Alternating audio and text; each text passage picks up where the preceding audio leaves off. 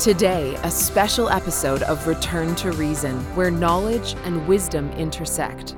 I'm joined today by Melissa Gonzalez, who is with Enlace Television, and uh, she is in Costa Rica. That's where she lives. It's great to have you, Melissa. Thank you. It's great to be here.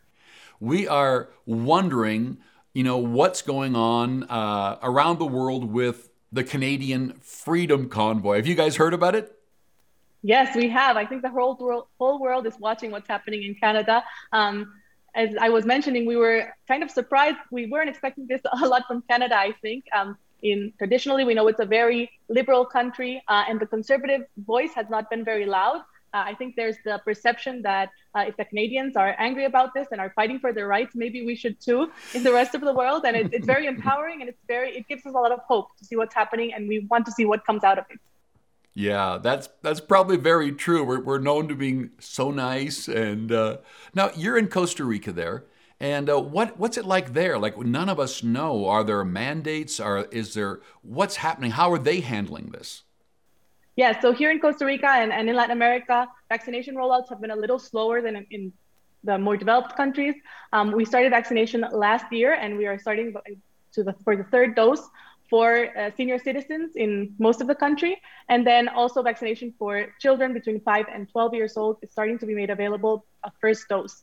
Uh, they have been trying to implement vaccination mandates where uh, places that accept people can choose to have either 50% capacity or full capacity if they require a vaccine, like a vaccine passport. Um, we have a QR code that's made being made available to people to show proof of vaccination. However, the process for that QR code generation hasn't been very streamlined. People who, at the very beginning, they were saying, if you have the means to go get your vaccine in the States or in another country, do so because the government is being a little more slow in terms of the vaccination process. So they were urging people to do that. And if they did, now it's very difficult to get the QR code. So there was um, an appellation made uh, legally stating that that wasn't constitutional, this type of, of measure that they were requesting the QR code to be able to enter places. And so that, that law is still not official. Um, each commerce can choose if they want to request that or not, but it's not at a federal level mandated yet because that's still in the court to be decided. The most heartbreaking and sad kind of uh, a goal that they that the government has put in us is that they have made that the COVID vaccine part of the protocol for vaccinations that are required for children. And by law here, certain vaccines that are within that protocol that the Ministry of Health determines, um, parents are obligated to vaccinate their children with those. If the parent refuses, there is a whole process that can that can be undergone where where the government can take custody of the child to vaccinate him. So it, it hadn't happened yet because the process would be that the parents are notified by a legal means that their child will be taken into custody if they refuse to put the vaccination. Um, however, and that hadn't happened yet, However, just last week we had a big case of a six-year-old boy who was taken to the ho- public hospital here uh, for an asthma attack, and his mother did not want to vaccinate him. He did not have any conditions that that uh, requested him to be vaccinated at the, specific time, um, and his mother said that she was even uh, made aggressions towards her to force vaccinate her child, and he was vaccinated, and that's caused quite an uproar here. Uh, I can imagine the trauma for the little kid and seeing his mom physically fight uh, the government, like the, the, public hospital officials, trying to force vaccinate him uh, and, and effectively giving him that first dose. In Costa Rica, what what's it like in government? You guys have constitutional rights, freedoms. How how is it set up?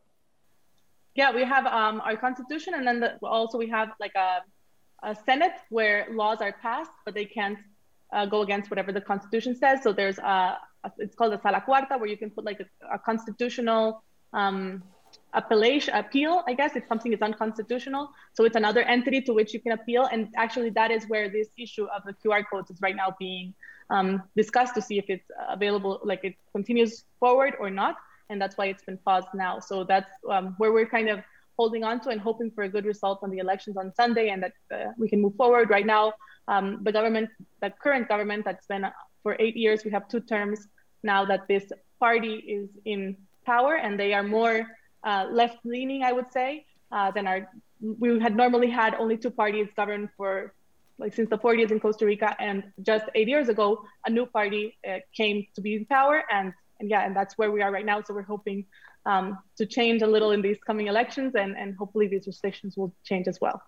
Wow. So then in Costa Rica, what are, is there a large group that are really concerned about their freedom and that they should make the choice, not the government? Yes, there is. It's um, it's not. I think right now it's starting to become a little bigger. Um, the the opposition that is fighting against this. We are in the middle. We have our general elections on on Sunday, our presidential elections. So of course, this has become a very politicized issue, uh, and a lot of the focus is on on that and like the protests have gone down a bit. Uh, but this particular situation with the underage child, the six-year-old boy, uh, did raise some protests, and I know there were some some protests as well on Sunday uh, over the weekend, which is the, the, weekend right before the elections, when everyone is normally taking out pamphlets and and and right promoting their candidate. Uh, now people are are talking about this issue and, and very scared as to how this was passed so quickly without people's um, knowledge. Uh, and, and it was kind of like this loophole within the law that states if, if this is part of this list of vaccines, it can automatically be required like that. So, so yeah, so it, while we were focusing on the, the COVID restrictions, the QR code, and these other things, uh, in the meantime, you know, now it's mandatory for children. At first, we were all in the same boat going, what is going on when we first heard about the virus? And we want to know, uh, you know, what we can do. But then when they started censoring data, and when scientists and leading doctors around the world begin to speak up against it, um, against lockdowns, against the vaccines, uh, against this, you know, what the government is doing, uh, they censored it, took it off social media. If you even talked against the rhetoric uh, of the government, uh, people would attack and malign you and make you look foolish, as though they've got it all figured out. You can just tell that you don't know anymore what the data is. Is it accurate because there's so much misinformation? Here, we no longer trust mainstream media because they're just. Uh, are you? What are you finding with media there? Yes, it's it's kind of the same, and a lot of the the rhetoric that is used in mainstream media when they refer to the anti-vaccine, as they call call the, the group that is fighting for liberty that is fighting not necessarily against the vaccine, but against the mandated vaccine or restrictions that don't make sense or that the data doesn't necessarily support. Um, it's the same that they're they're seen as the conspiracy theorists, as the crazy ones, as the ignorance, um, as the people that are going against what science is telling us and what the experts are recommending.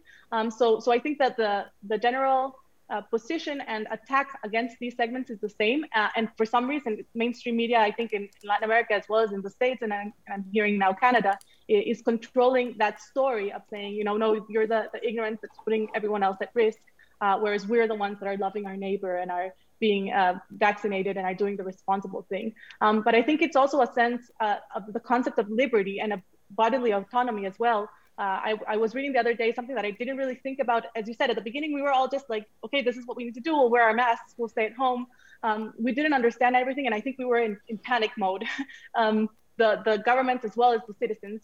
But then what about now? What about this generation of, of children that are being raised and seeing that it's normal for the government to tell you what to put into your body, that it's normal for the government to tell you until what time you can be out of your home, what places you can visit and what places you can't? How dangerous is that for the, the notion that they have about their liberties and about the scope of where the government can intervene. And I hadn't really thought of that before, but it's really dangerous and setting a precedent for an entire generation that I think is we need to stop. And we're seeing that it doesn't really stop, right? You get vaccinated, but then boosters will probably be required. And how when where does it stop?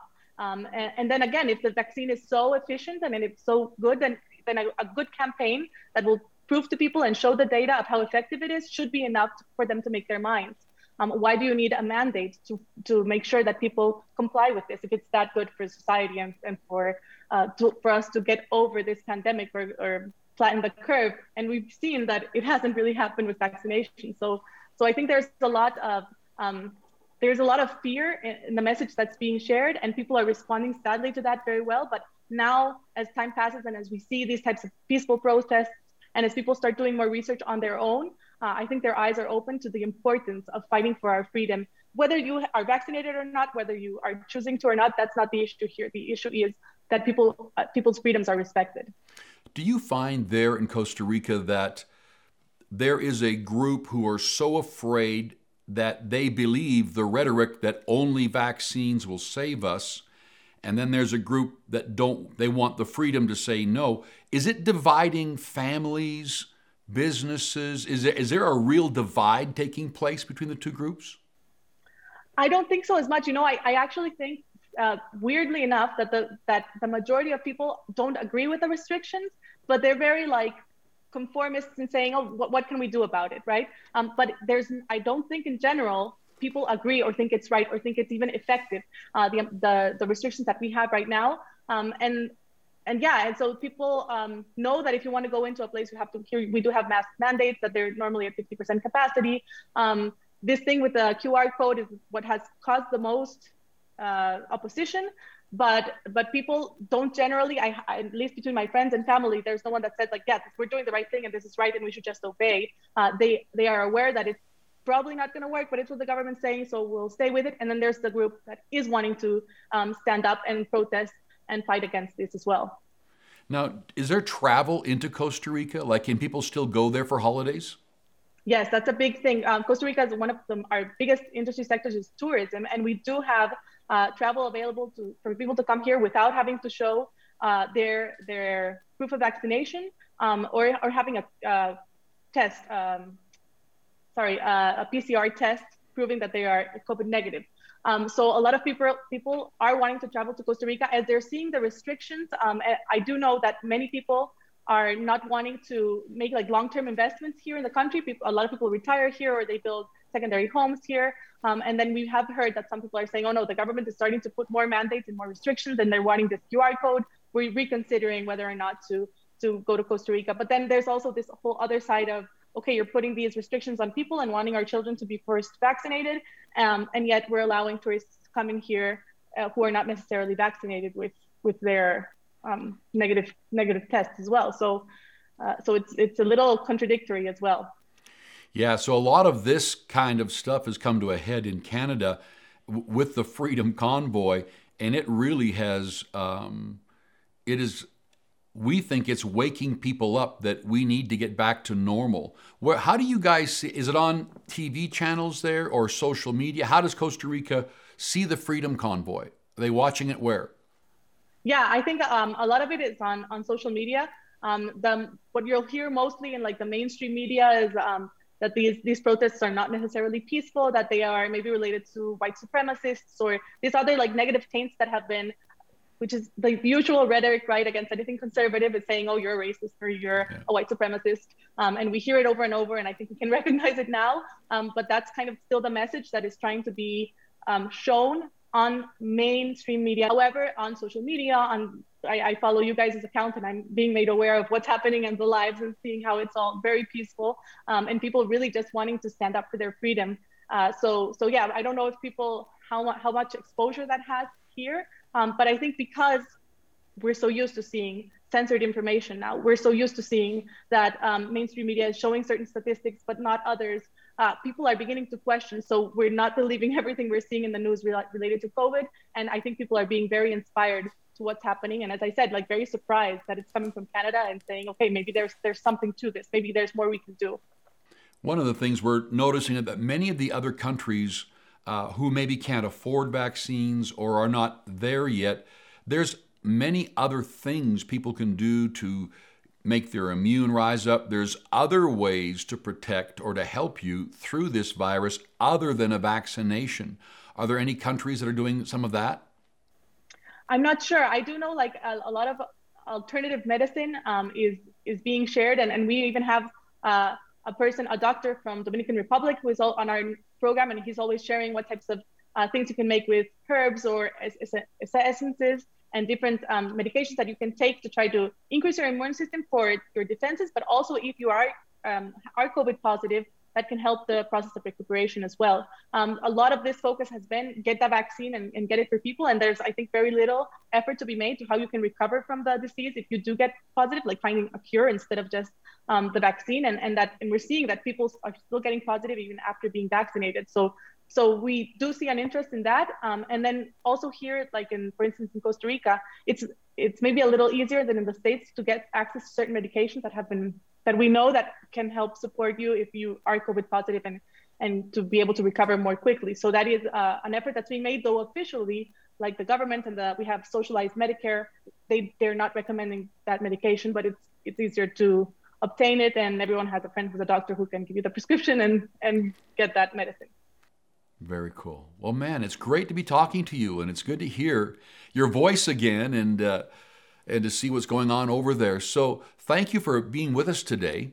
And no, uh, thank you. I really appreciate it. It's it's we're all eyes are on, on Canada right now, and we're we're hoping you have a good outcome on this, and that we can inspire other countries to do something similar as well. Well, what's nice is that when the eyes of the world go onto a nation because of something like a freedom convoy, it makes every leader begin to recognize I'm now under a microscope what I say, what I do. And so that alone is a really important thing. You know, and the one thing I'll say before we go is when you look at uh, the video, when things like that happen and people gather at like Parliament Hill, there is so many people who are smiling, making food, looking after each other, and that's good for Canada because the tension, the division, the fear, fear always leads to anger, you know, and so we've got a lot of that across our nation. And so to see an entire group of people who are um, being kind and friendly and shoveling the sidewalk and feeding people for free is just been a breath of fresh air. And it's bringing so much hope to people. We want to go back to freedom. And so I pray that's the direction that your country goes. Well, Melissa, thank you so much. Thank you. It was my pleasure and very nice hearing from you. Talk to you soon. All right. Bye. Return to Reason is supported by our fans. We are not handcuffed by advertisers or shareholders. The need for media with integrity is more important than ever. Consider becoming a partner and fueling the unheard truth by visiting returntoreason.tv.